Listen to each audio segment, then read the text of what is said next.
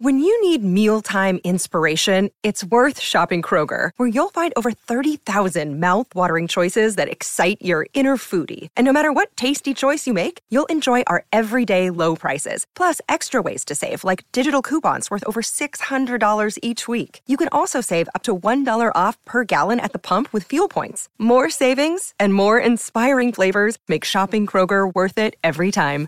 Kroger, fresh for everyone. Fuel restrictions apply. Another day is here, and you're ready for it. What to wear? Check. Breakfast, lunch, and dinner? Check. Planning for what's next and how to save for it? That's where Bank of America can help. For your financial to-dos, Bank of America has experts ready to help get you closer to your goals. Get started at one of our local financial centers or 24-7 in our mobile banking app.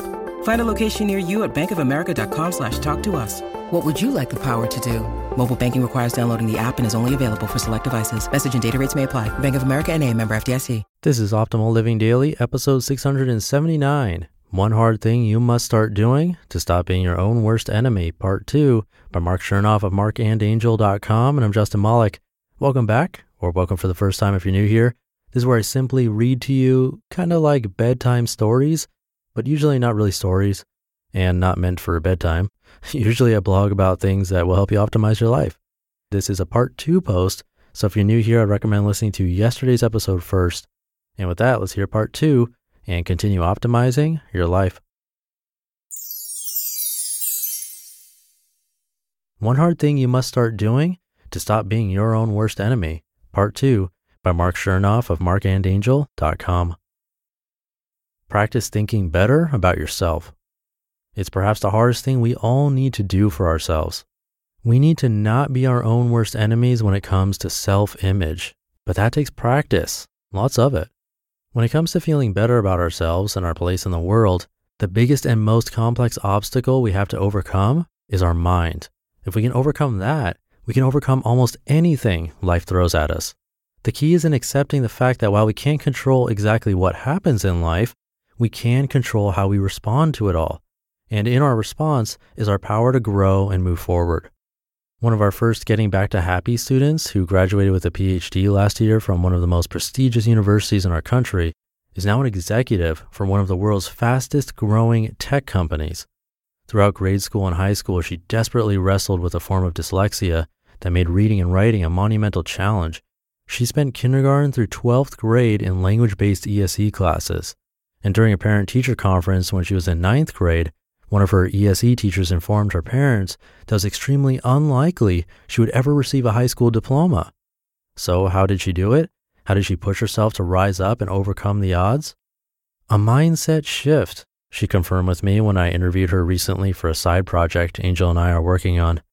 Quote, the mindset tools you and Angel set me up with and held me accountable to changed everything. I literally learned to tell myself that the naysayers were wrong about me, and I learned to stop naysaying myself too. I changed my mental story, my mental movie, and I started telling myself exactly what I needed to hear every single day to move my life forward. Unquote. Ready to move your life forward too?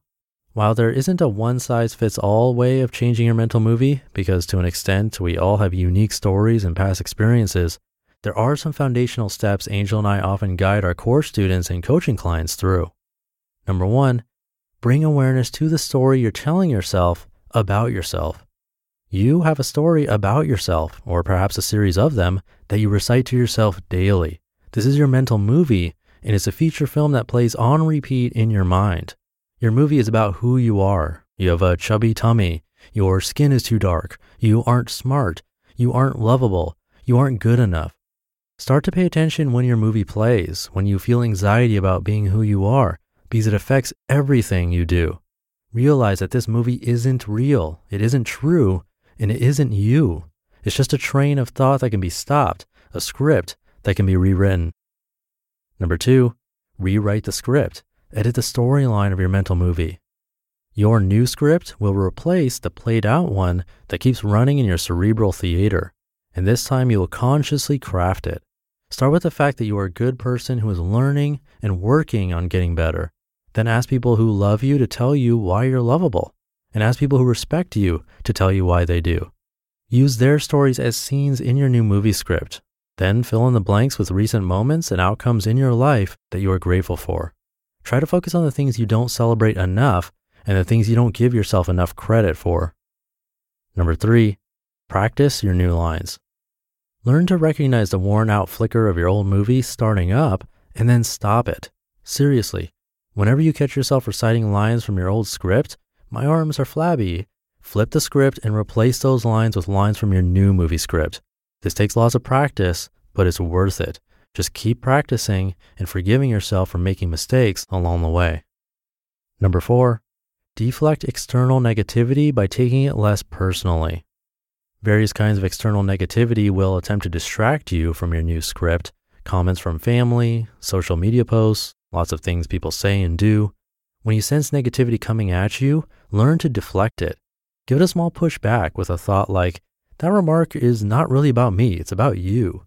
Remember that all people have emotional issues they're dealing with, just like you, and it makes them defiant, rude, and thoughtless sometimes. They're doing the best they can, or they're not even aware of their issues. In any case, you can learn not to interpret their behaviors as personal attacks and instead see them as non personal encounters, like a dog barking in the distance or a bumblebee buzzing by, that you can either respond to gracefully or not respond to at all. And if you need a little extra assistance with re-scripting your mental movie in the heat of the moment, you can use the simple phrase, the story I'm telling myself, dot, dot, dot, as a prefix to any self deprecating thought. Here's how it works. Perhaps someone you just met didn't call you when they said they would, and now you're thinking, they forgot about me because I'm not good enough for them. When you catch yourself feeling this way, use the phrase, the story I'm telling myself is that they didn't call me simply because I'm not good enough for them.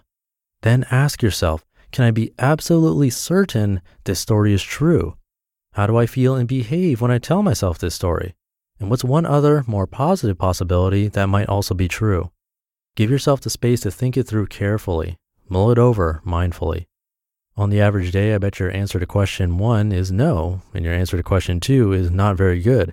And I hope question three gives you the perspective you need to write a better script. Closing thoughts on creating your reality. In closing, let me lighten the mood and leave you with this.